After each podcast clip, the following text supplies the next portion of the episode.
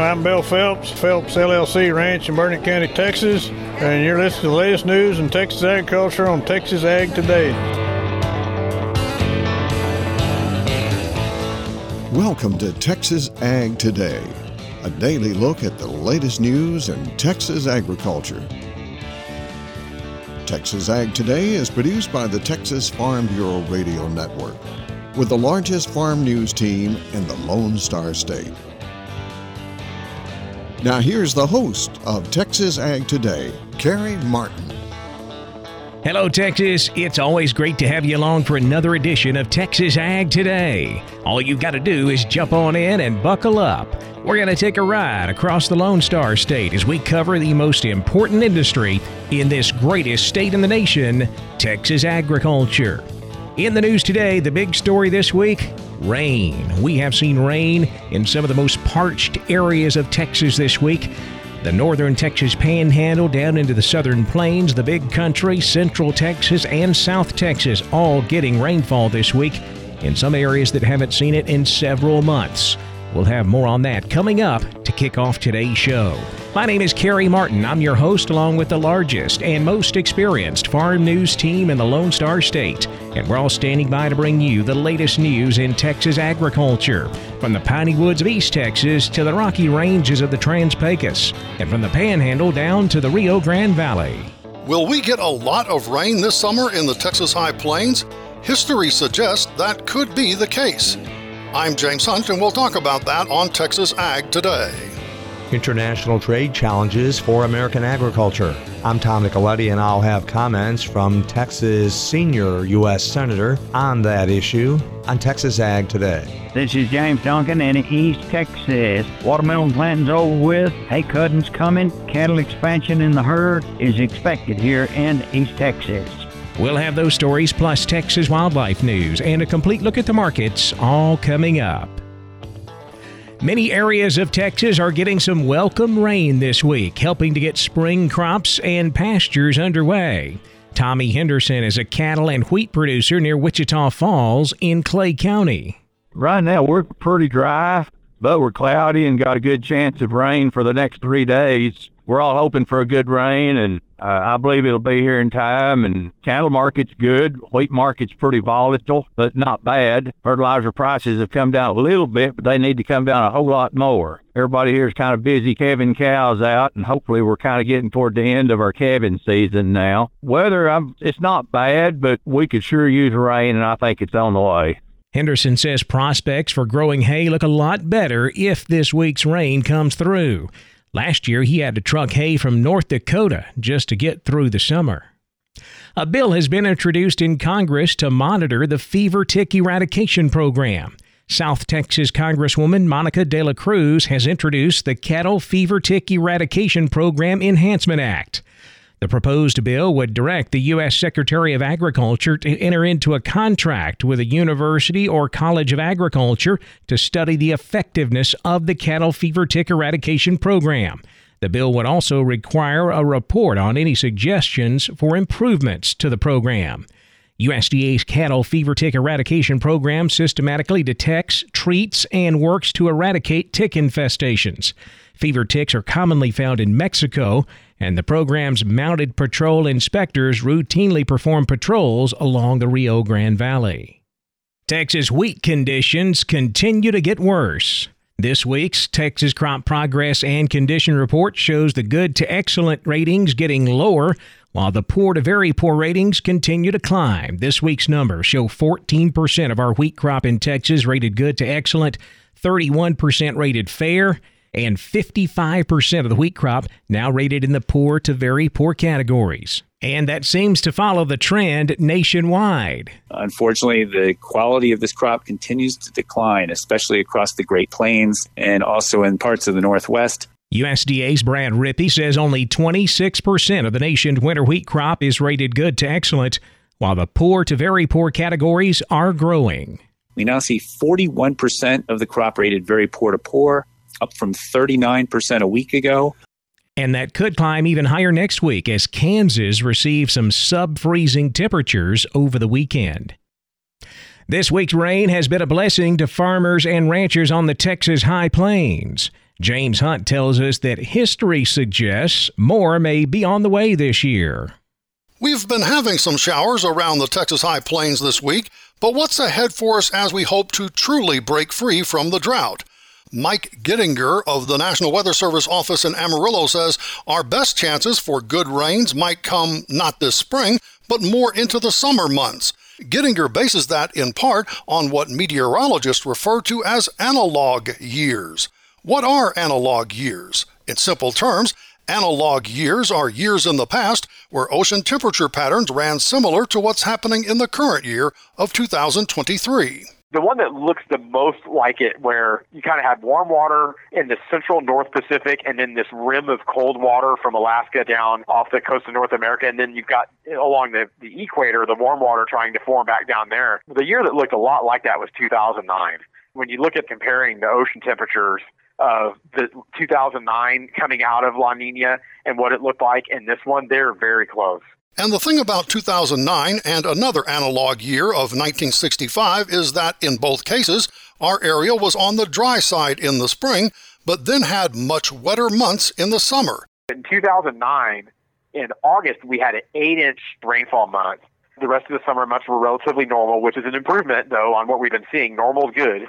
And in 1965, we had a 10.73 inch rainfall month in June. So it is kind of interesting that two of those analog years had a one month in particular that was very wet. So I'll be curious to see if we see something like that. But in either case, the summer was where we kind of got a little better rainfall pattern. We'll see how it all plays out. I'm James Hunt on the Texas Farm Bureau Radio Network.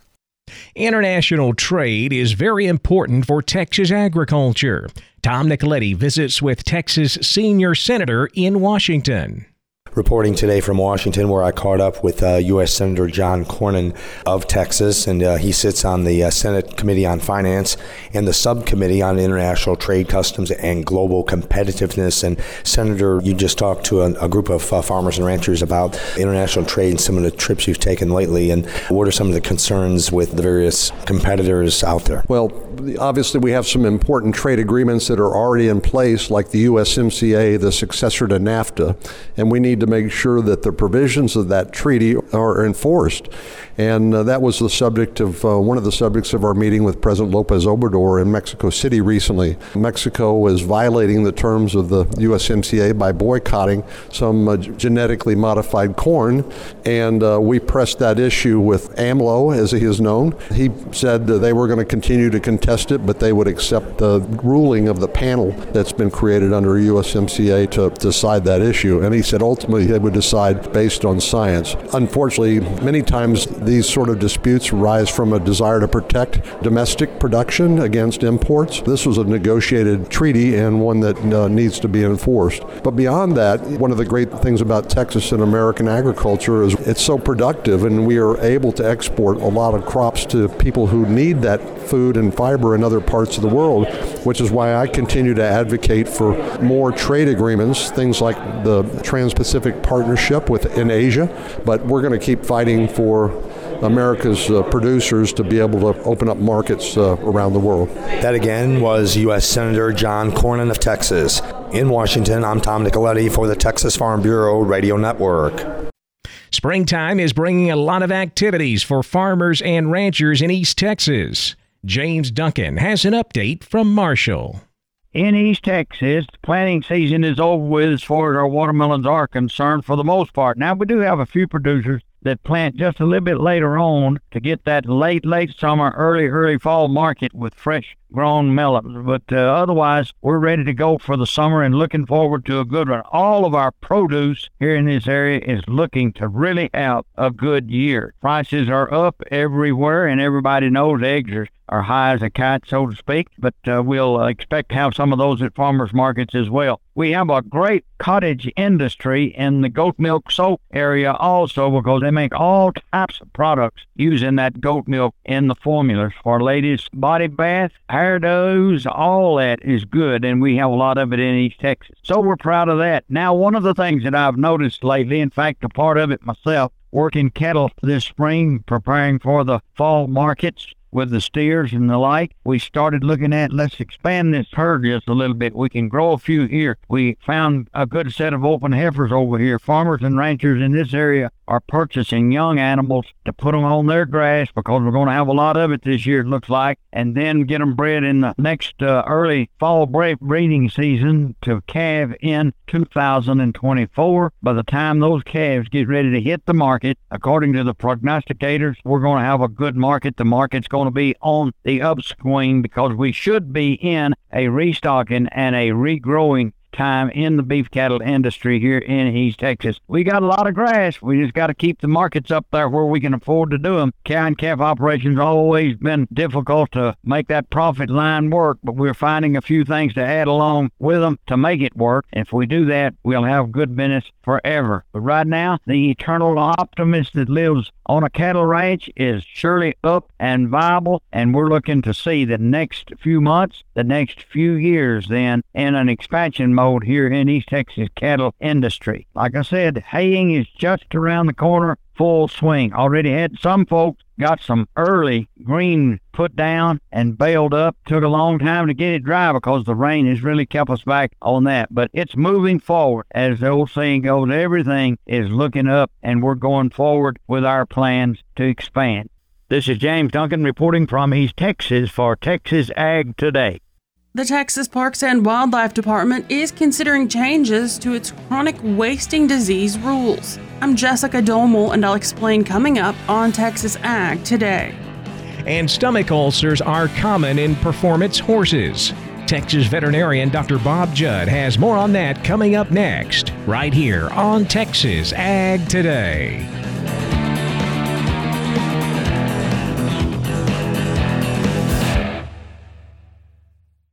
As planting season begins across the country, the American Seed Trade Association reminds farmers to follow the basic steps for seed treatment stewardship. Follow directions on seed container labeling. Eliminate weeds in the field prior to planting. Minimize dust by using advanced seed flow lubricants. Be aware of honeybees and hives located near the field. Ensure that any spilled seeds are removed or covered by soil to protect wildlife and the environment. And remove all treated seed left in equipment. For more information, visit seed-treatment-guide.com or contact your seed dealer. We're keeping you informed on everything happening in Texas agriculture on Texas Ag Today. Stomach ulcers in performance horses are common. Dr. Bob Judd says supplementing feed with omega 3 fatty acids may help. Ulcers are extremely common in racehorses and other performance horses, as exercises cause stomach acid to be splashed on the unprotected squamous portion of the stomach, causing ulcers. Omega 3 and omega 6 fatty acids are essential elements in the horse's diet, meaning these nutrients are required to be in the diet. I don't want to get too much into the chemistry of these compounds, but it is important to know that some are short chain fatty acids and some are long chain fatty acids. Mississippi State performed a study and supplemented a group of horses with short chain fatty acids from a corn oil and flax supplement, and some with long chain fatty acids from safflower and fish oil supplement. The amount of total fatty acids were similar, and the difference was the length of chains and the source. The third group of horses were not supplemented at all, and all horses were exercised three times a week for about 90 days. And then the horses' stomachs were examined using an endoscope to check for ulcers. Results indicated that 54% of the non supplemented horses had ulcers, 46% of the horses supplemented with short chain fatty acids had ulcers, and only 31% of the horses supplemented with long chain fatty acids had ulcers. Also, horses supplemented with the long chain fatty acids had less severe ulcers than the other horses. Some species can change short chain fatty acids to long chain, but apparently horses are not effective at doing this, and therefore should be fed long chain fatty acids directly. Horses fed fish oil and safflower as a supplement had significantly fewer ulcers than those fed flax oil. I'm veterinarian Dr. Bob Judd. This is the Texas Farm Bureau Radio Network. The Texas Parks and Wildlife Department is considering changes to its chronic wasting disease rules. Jessica Domel has more in today's Wildlife Report. The Texas Parks and Wildlife Department could change how it establishes chronic wasting disease surveillance zones after cases of the fatal neurological deer disease are found in deer breeding facilities. Dr. Hunter Reed, TPWD's wildlife veterinarian recently discussed the proposed changes with the Parks and Wildlife Commission. We are modifying our strategy as it relates to zone development and sampling approach at the direction of the Commission. CWD detection solely in a captive breeding facility will see significant changes in terms of zone establishment. The proposed amendments, which were published in the Texas Register Friday, outline several scenarios where a surveillance zone will not be implemented if CWD is found in a breeding facility but not in any of its associated release sites. The department will not establish a zone if the following criteria are met. 1. The disease was detected early. 2. The transmission mechanism and pathway are known. 3. The facility was promptly depopulated following detection. And 4. There is no evidence that free ranging deer populations have been compromised. If any of the criteria are not met, TPWD will establish a CWD surveillance zone. Within those zones, the movement of live deer is restricted, and hunters are required to bring their harvested deer to a check station to be tested for CWD prior to leaving the zone. There are also deer carcass movement restrictions. The proposed amendments change the way surveillance zones are established if those four criteria are not met. We'll have more on that, additional proposed changes, and potential new zones on our next show. For the Texas Farm Bureau Radio Network, I'm Jessica Domel. The cattle market bounced back to close higher on Wednesday, but cotton and grains continue to drop. We'll take a look at all of the livestock, cotton, grain, energy, and financial markets coming up next. Keep it right here on Texas Ag Today.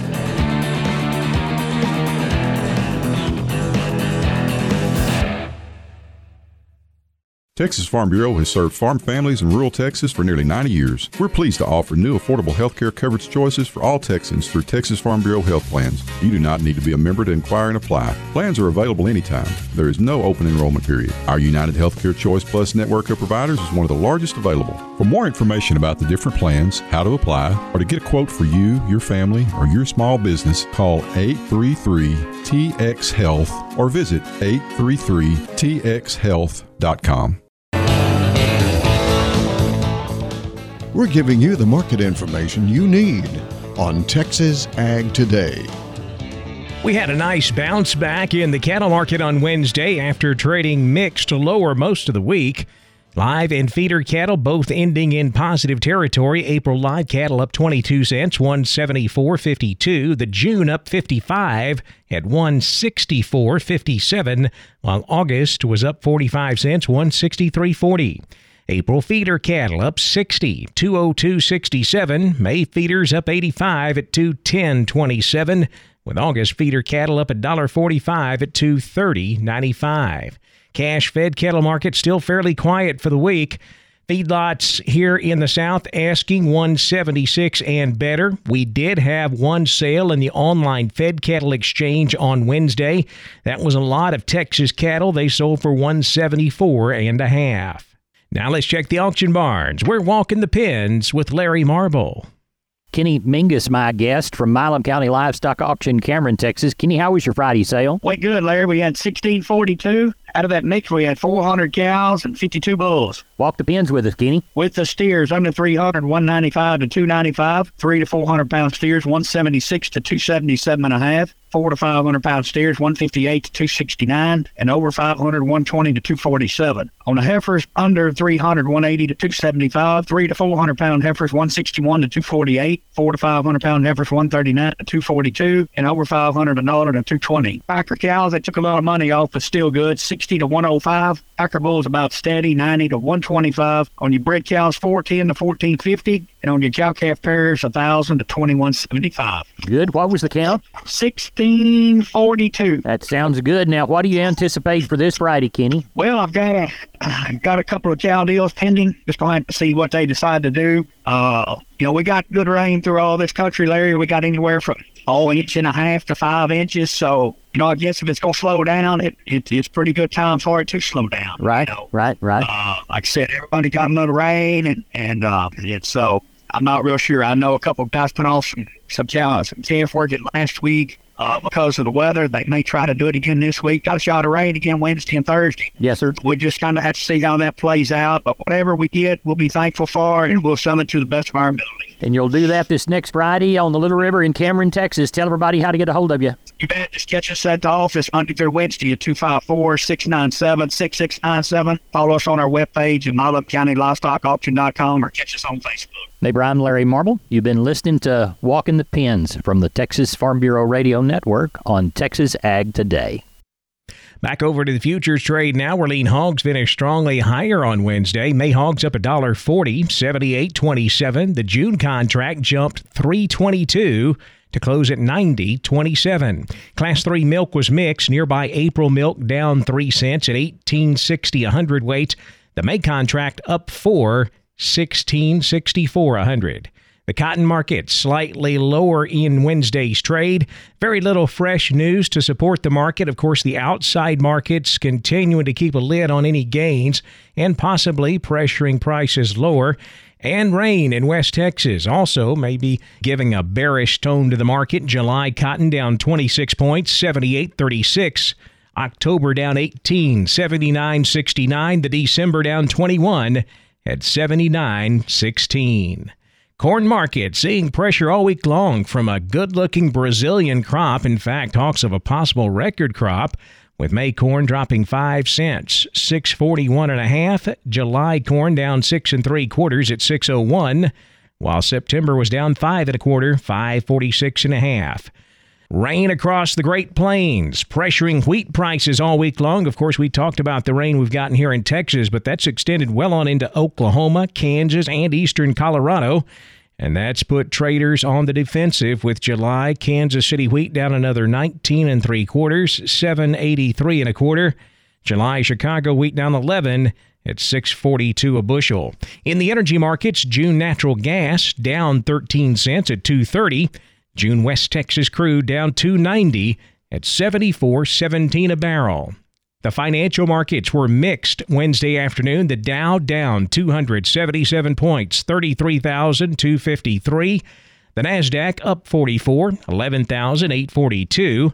The S&P down 21 at 4,050.